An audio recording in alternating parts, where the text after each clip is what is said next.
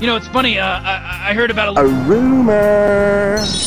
The rumor going around Hollywood is that Offset and Cardi B may not be romantically involved, but Offset is still listening to her music. Offset was caught on Instagram Live listening to unreleased music from his ex wife Cardi B, and he says the music is phenomenal. He says the music goes crazy, it could be one of her best albums.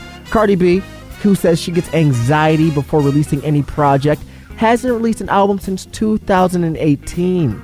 So the time is right. And Offset said the music is perfect. So we'll see if Cardi B follows Offset's advice and releases her new album. And we'll also get to see once the album's released if it's as good as Offset promises.